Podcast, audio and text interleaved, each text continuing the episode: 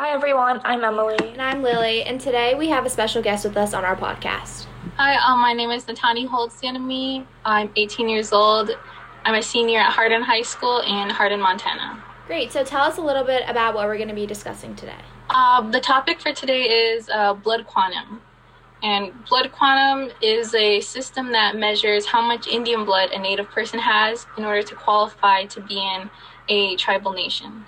Oh, cool. So, what are some of the like effects or like requirements? Um, some of the requirements, uh, other than blood quantum, can be uh, how much cultural involvement you have in your community, um, your location. Uh, it might not even be that blood of that specific nation. It can just be any Indian blood. The effects of blood quantum are uh, a loss of cultural identity. A uh, you won't be able to if you don't qualify to be a tribal member of that nation, then you also won't get uh, the privileges of being within it, um, such as healthcare, um, education programs, uh, anything regarding that. And how is the blood quantum um, like tested? Like, how does that process work? Um, the process of blood quantum is maybe different for each nation, so I can't speak for every single one, but it is common to use um, census rules or descendancy to make sure. Is there a certain like numerical amount, like like percentage of blood that it has to be, or does it depend?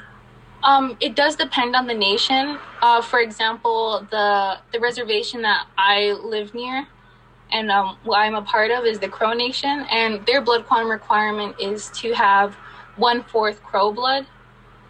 And uh, I'm actually not enrolled at Crow, but um, I am Crow, but I'm enrolled at the Oneida Nation of Wisconsin, which has the same amount.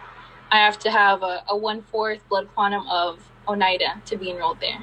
Yeah, do you feel like this number is gonna like change, or is it gonna stay the same, like as uh, maybe the amount of indigenous blood kind of goes down as generations continue? Well, um, that's actually the controversy of it is to either lower it or to not have a blood quantum any requirement anymore because it's hard to meet a one fourth blood quantum or a one half because no one is going to be full blood anymore. And if we continue to have a blood quantum that's so high, then it could lead to the demise of a nation because it's um, in the the rates of intermarrying between different nations and between different races um, will lead to people not having that amount of blood anymore.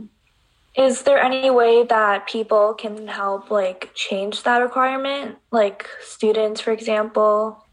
Like are there petitions or any type of way we can kind of bring aware more awareness to this? Do you feel like there's not enough awareness surrounding this topic? Well, um, it did start with the U.S. government implementing it for each nation to put um, to put natives onto reservations. But now, um, since we are sovereign nations, apart from the um, United States, we do have well, tribal governments do have the ability to change it. But um, I do think it, it is good to bring awareness to it, so then our youth know what what is happening within our own um, within our own tribes. And uh, I think it's just an old rule right now, and we we need to update it. Mm-hmm. So what oh. awareness could do that. Yeah, for sure. When was this like rule implemented? Um, it was implemented when the U.S. government started to deal with um, putting natives on reservations. And they would they would ask well they would determine your blood quantum based on how you look your invo- your involvement within that um, group that band of natives. And that's pretty much how they determined it. Yeah so how do you think that um, other people that aren't indigenous can kind of help? Or do you think that there's any way um, that we can do something to kind of help this? I think by um, understanding, like like going out of your way to try and understand it, because it is a very complex uh, new topic. Well, it's not a very much new topic, but more people are starting to talk about it more. Uh, even if you look it up, um, there are very few articles of people even discussing it and bringing the conversation into um, just uh, like modern day um, social media could make a change with it. And as an Indigenous person, and your, how do you feel that it's affecting um, your family and other Indigenous people that you know that are kind of starting to lose that sense of um, like belonging to these type of communities? Uh, well, with with me, uh, although I am enrolled Oneida, I did grow up Crow, and so I do know how it is to to have that sense of belonging, just because of the title of having like a membership card or a tribal ID. Mm-hmm. And I I do feel for the people that don't have a nation to go to since they do not meet those requirements. And that's what I think the, the issue is and what needs to be solved because without um, a tribal ID or tribal membership, they could lose their sense of belonging. They could lose their cultural identity because they don't have that community to go to. Um, like, how do you, how can you kind of explain maybe um, a little bit more about like the nations and how they kind of interact if you can't like join one? Are you, how is it like, like, is there a system for you to like find another nation or is that as someone that isn't indigenous i don't haven't really heard much about this and i don't really know how the system works so if you could tell me more about that well with with nations, you you tend to have to be uh, a part of it in some way to be enrolled. So I wouldn't necessarily think that a um, let's say a white person would be able to be enrolled into um, a tribe, mm-hmm. But they can be adopted into it by um, tribal members, like in a cultural way, because the way we see ourselves as native is different than the way the government sees ourselves as native. So the way we see ourselves is more a spirituality connection to our um, our culture, and it's we don't base it off of our blood quantum. We base we base it off of our um, connection to it. Yeah, for sure. And are wanting to belong to it, because every tribe is very distinct and very different. So it's hard to say that, um, like me as um, a crow person could could uh, try and be enrolled in like a Seminole tribe in Florida because they're two very distinct um, nations with very different languages, very different cultures.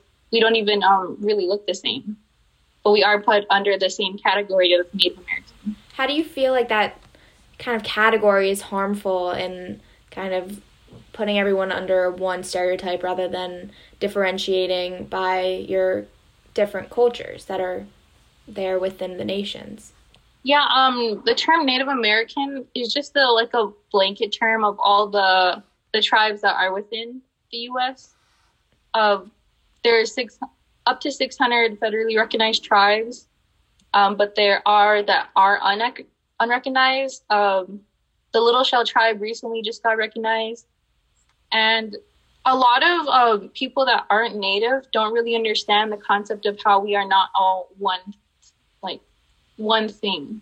We are not all one race. We're all different nations. Uh, my culture is very different and very distinct than um, the Agua Caliente tribe in um, California and the Hopi tribe and in Arizona, New Mexico, in those areas. We're all very, very different. Is it correct to kind of compare it to how people are the same race, but based on the country that they're from, they have different cultures. Like, for example, someone who is Asian and is from China versus from like South or from India have like different cultures. Is it kind of like that? Yeah, yeah, it really is. Um, the only thing we really share is the we only share like a similarity of um, our oppression, but we are very different. Our languages um, don't sound the same whatsoever. Uh, Hopis tend to speak a language called, um, or a dialect called Nawe. And um, Crow, we speak a, a different dialect, and it's that they're just very different. Um, Hopis, it kind of sounds more of like um, uh, like Spanish, but we sound um, our our words kind of sound deeper from our throats. Like um, a phrase could be uh, "Shora ishikti wagam." That means like, "Hello, it's good to see you." Whereas Spanish is like um like "Hola, español," like that. Mm-hmm. It's it's very different. Yeah. So, how do you think that um, kind of the differences should bring be brought to light and how do you think we can kind of um, not only bring awareness but kind of show the differences and really understand them rather than think yeah they're different but we don't really know how? There's uh, tribes in every single state. So i just say that it's up to the individual to figure out um, whose land they, they are on and how it got to be not their land anymore. And there's also multiple um, native events that occur uh, from different types of parades to powwows. Um, sometimes there's even public ceremonies. And it doesn't take much to just try to see uh, what type of reservation is in your area or what type of natives were in that um, state or that area. Uh, so yeah, the conclusion is uh, blood quantum is a very old um, system that was implemented by the U.S., but now we do have the ability to change it. So people aren't hurt, people aren't losing their identity, and they do have a sense of belonging because, after all, we determine if we are native or not, not the government by our blood. Because the only three beings that are classified under a blood quantum are horses, dogs, and Indians. So that can very much be changed if we wanted it to, we pushed for it. Thank you so much for educating us and also our audience on this issue. It's something that like definitely doesn't have a lot of awareness. Like it's not taught in schools. So I think it's really important that we bring this problem to light. Yeah, yeah thank you so much for having me. Yeah, of course. And we hope to have more people that want to share their stories and talk about things that are really passionate about them, like you have, to kind of share it on for our students for BIPOC, where we can bring these people together to really make a change like you have now. So thank you so much.